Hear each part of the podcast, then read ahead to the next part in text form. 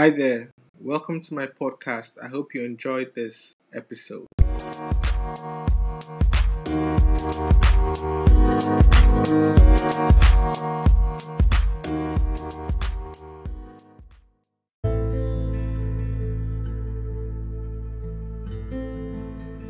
Today is the Thursday of the Holy Week, called Holy Thursday or Maundy Thursday. The Maundy means command, from the Latin word, mandatum. This was Jesus' last Thursday before he died. On this day, he had dinner with his disciples, the Last Supper, and washed their feet. After washing the feet of his disciples, Jesus said, Since I, your Lord and teacher, have washed your feet, you ought to wash each other's feet. I have given you an example to follow. Do as I have done to you. See John 13 14 15. He also taught his disciples about leadership when he realized they were arguing amongst themselves about who was the greatest. Commandment The commandment that Jesus gave his disciples, that is given this day its name, can be found in John 13 34 35, which states as follows So now I am giving you a new commandment love each other. Just as I have loved you, you should love each other. Your love for one another will prove to the world that you are my disciples. As followers of Jesus Christ, we ought to examine our lives on a day such as this against this commandment. Are we loving each other in the same way that Jesus loved his disciples? Again, Jesus shows through this commandment that the best way to teach people and lead is by example. Jesus always led by example. Just as I have loved you, you should love each other. He did not say just as you have seen the religious leaders love others or just as has been written, you should love each other. But rather, do what you have seen me do to you. He then told his disciples that by obeying this commandment they will prove to the world that they are indeed the disciples of Jesus Christ. The evidence of our Christian faith is the love we show each other. Our love must be shown in words and deeds. The world will then see us and know that we are indeed disciples of Jesus Christ. Betrayal. Another thing that jumped at me from reading the passages on Maundy Thursday is the theme of betrayal that runs through all the accounts. Jesus was betrayed by his own disciples and his best friends. Think about it, even Jesus, who was God, who had done so many marvelous things in the presence of his own disciples, was betrayed by them. How much more you and I, who are only human? Right at the dinner table, Jesus gave a hint of his betrayal when he mentioned that one of his disciples who was eating with him was going to betray him. This hint is captured in Mark 14 18 21 as follows As they were at the table eating, Jesus said, I tell you the truth, one of you eating with me here will betray me. Greatly distressed, each one asked in turn, Am I the one? He replied, It is one of you twelve who is eating from this bowl with me. For the Son of Man must die, as the Scriptures declared long ago. But how terrible it will be for the one who betrays him. It would be far better for that man if he had never been born. We all know that Jesus was talking about Judas because eventually he betrayed Jesus. Jesus could have disclosed his name, but chose not to so that the will of God shall be done. The second hint of betrayal came when Jesus and the disciples were walking to Gethsemane.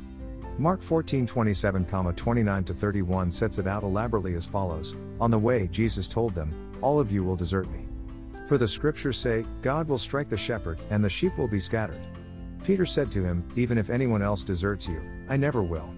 Jesus replied, I tell you the truth, Peter, this very night, before the rooster crows twice, you will deny three times that you even know me. No. Peter declared emphatically. Even if I have to die with you, I will never deny you. And all the others vowed same. Can you picture your master telling you this? Of course, we will respond the same way that Peter and the other disciples responded. Even though he knew that these were just mere words, Jesus still went with his disciples to Gethsemane to pray. He told them, My soul is crushed with grief to the point of death. Stay here and keep watch with me. See Mark 14:34. They stayed all right, but they did not keep watch. Instead, they slept. These were Jesus' best friends and close circle, Peter, James, and John. They could not help Jesus in prayer when he needed them the most. Mark 14:41 states that, when he returned to them the third time, he said, Go ahead and sleep. Have your rest. This reminds me of when you are going through a lot and those closest to you say, We will pray for you, but instead, all they do is sleep. We cannot always rely on friends and family when we are in dire need of prayers. We should learn to trust completely in God.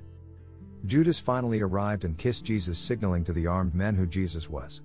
Mark 14 44 46 states, The traitor, Judas had given them a prearranged signal You will know which one to arrest when I greet him with a kiss. Then you can take him away under guard. As soon as they arrived, Judas walked up to Jesus, Rabbi.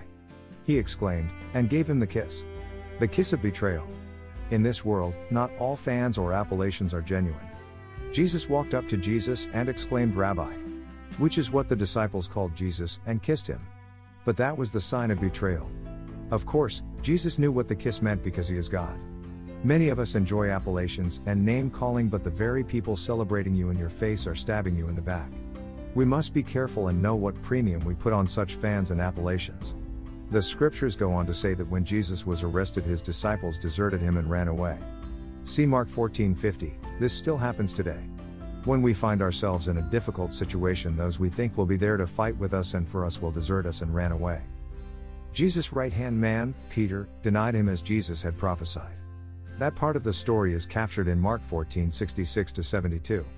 But what is interesting was how Peter denied Jesus on the third occasion. In Mark 14:71, the Bible states, Peter swore, "A curse on me if I'm lying. I don't know this man you're talking about." Peter had just had dinner with Jesus and now he says he does not even know the man they are talking about. Incredible. I mean, Jesus washed Peter's feet a few hours before this denial, and yet still Peter denied ever knowing Jesus. Can you imagine being denied in this manner? When the cock crowed, Peter remembered Jesus' prophecy and he wept bitterly. Poor Peter, right? Betraying your own best friend like this. The lesson here is that we are capable of betraying each other, but we should be quick to realize our fault and not lose our faith. Furthermore, as humans, we should expect people to betray us, or better still, we should not be surprised when they do. Only God will not betray us. Instead, we should show the same love to those who betray us just as Jesus showed love to Peter. Before Jesus told Peter that Peter would betray him, Jesus said, Simon, Simon, Satan has asked to sift each of you like wheat. But I have pleaded in prayer for you, Simon, that your faith should not fail. So when you have repented and turned to me again, strengthen your brothers. Luke 22:31.